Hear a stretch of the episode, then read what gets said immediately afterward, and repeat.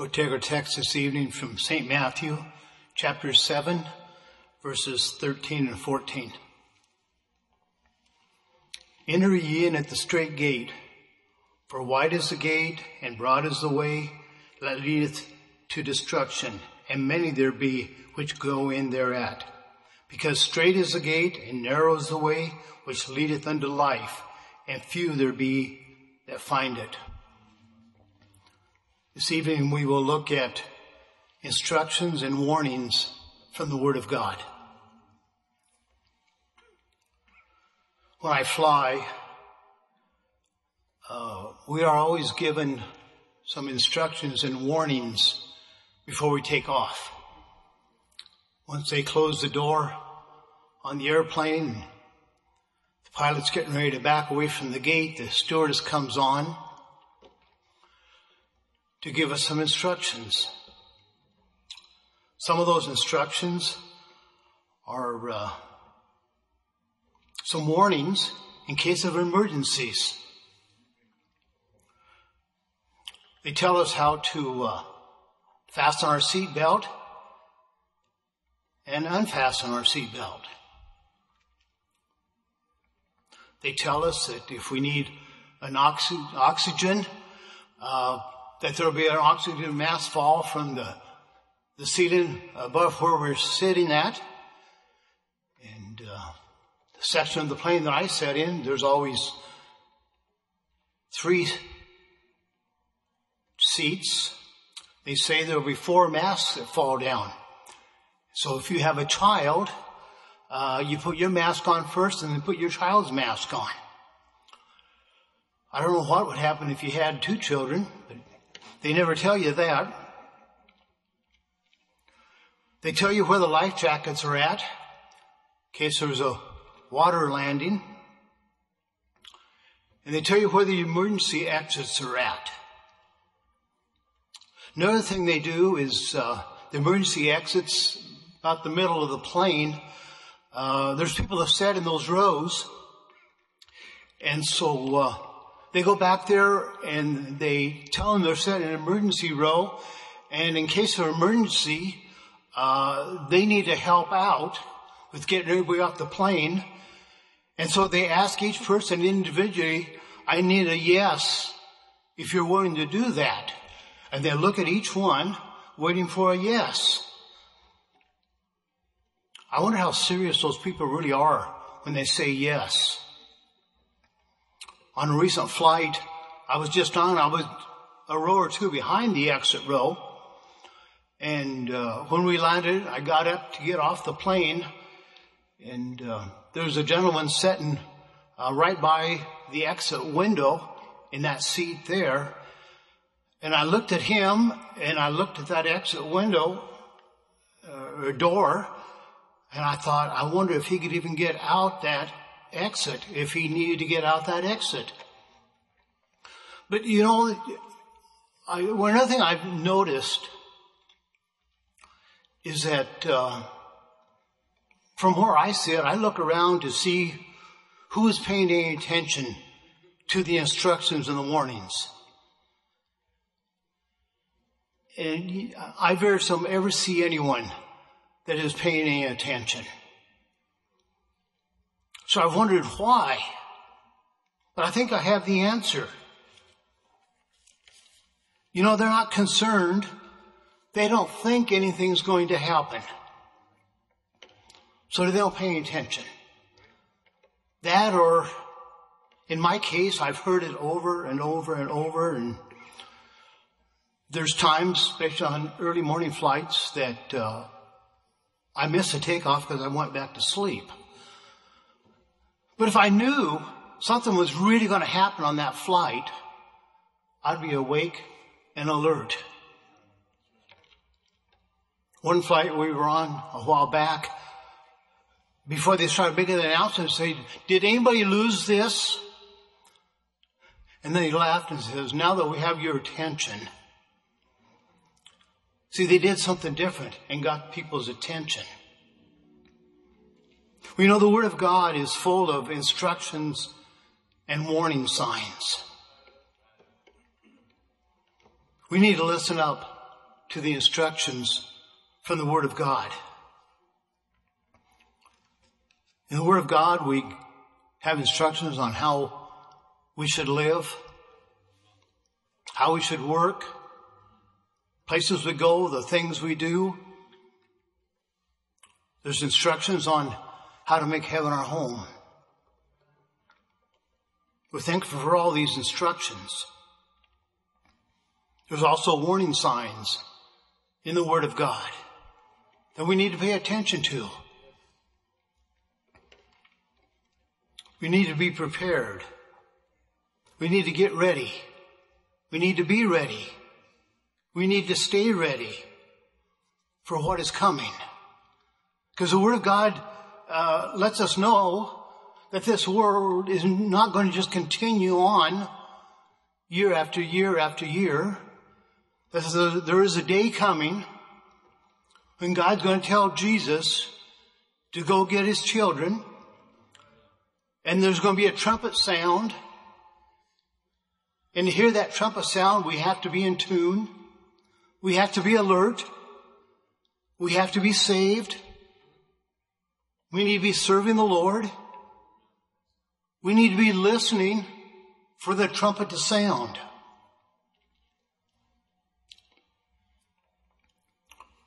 Our text, these two verses here, it starts out, enter ye in at the strait gate. These are words of Jesus.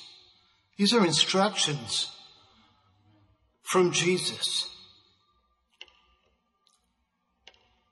Enter in at the strait gate. And I read that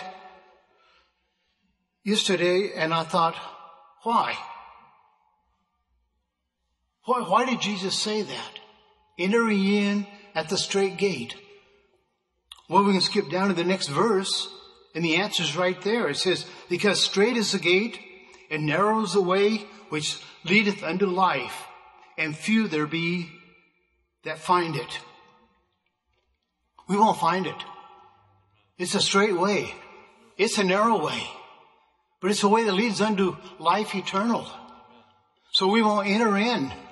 And we enter in by being saved, by having our sins forgiven. But the other part of that verse, verse 13, Jesus says, For wide is the gate, and broad is the way that leadeth to destruction, and many there be in, uh, many there be which go in there at. So there's a, there's another way. There's two ways. The straight and narrow, or the broad way. We will be on the straight and narrow. These are instructions, really, these are warnings for us from Jesus that we don't want to be on the broad way. It says it leads to destruction, and that is eternal destruction.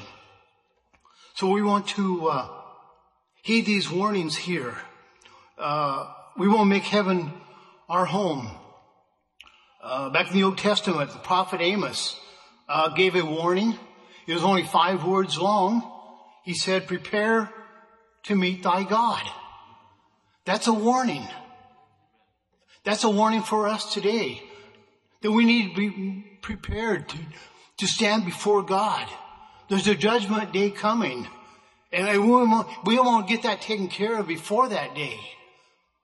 But there's a day coming where man will stand before God and give an account for the way they lived. And as the scripture tells us that man will be speechless. You know, people can have lots of excuses today why they don't come to church, why don't they, they don't serve the Lord, why they're doing what they're doing. But on that day, on that judgment day, as they hear, as God looks into those books and looks at the sins in their lives, he says they'll be speechless. Because there was some time in their life, God made himself real to them. They knew that God was real and they rejected it. But there is a day that they will stand before God and give account for the way they lived, for the way they rejected Him. Some more verses in the seventh chapter of Matthew, uh, down to verse 24. Some more words of Jesus. It says, Therefore, whosoever heareth these sayings of mine and doeth them, I will liken him unto a wise man which built his house upon a rock. And the rain descended, and the floods came, and the winds blew and beat upon that house, and it fell not, for it was founded upon a rock.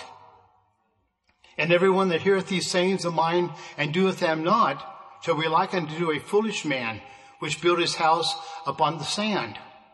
And the rain descended and the floods came and the winds blew and beat upon that house and it fell and great was the fall of it.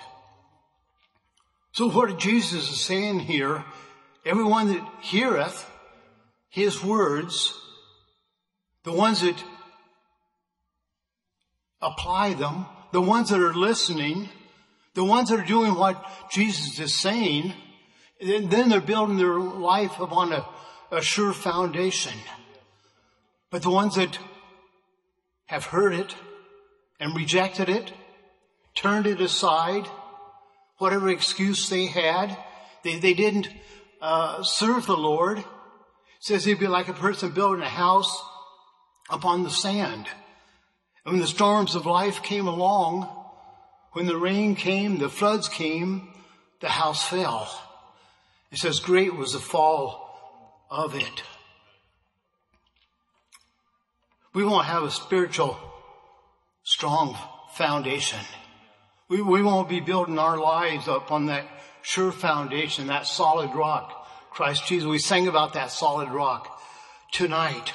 Uh, we won't be prepared for uh, what is coming uh, to this world. Uh, there's things coming to this world that we haven't seen before, and we won't be prepared and ready for that. Uh, those warning signs in the Word of God, we won't be ready for them uh, when they come. In the sixth chapter of Matthew, uh, begin at verse 19, another warning sign.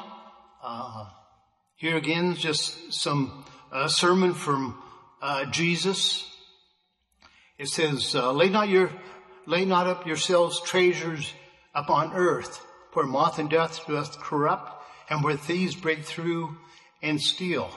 But lay up for yourself treasures in heaven, where neither moth nor rust doth corrupt, and where thieves do not break through nor steal. For where your treasure is, there will your heart be also." What's the most important thing in your life tonight? Is it serving the Lord? Says, where your treasure is, there will your heart be also. We won't have our treasures uh, with eternity's values in view. Sure, as we go through life, we need to go to school. We have a lot of young people here tonight. You're in school. You're going to be in school very shortly here. After school, there's jobs, there's life. All those things are important. It's things we need to do.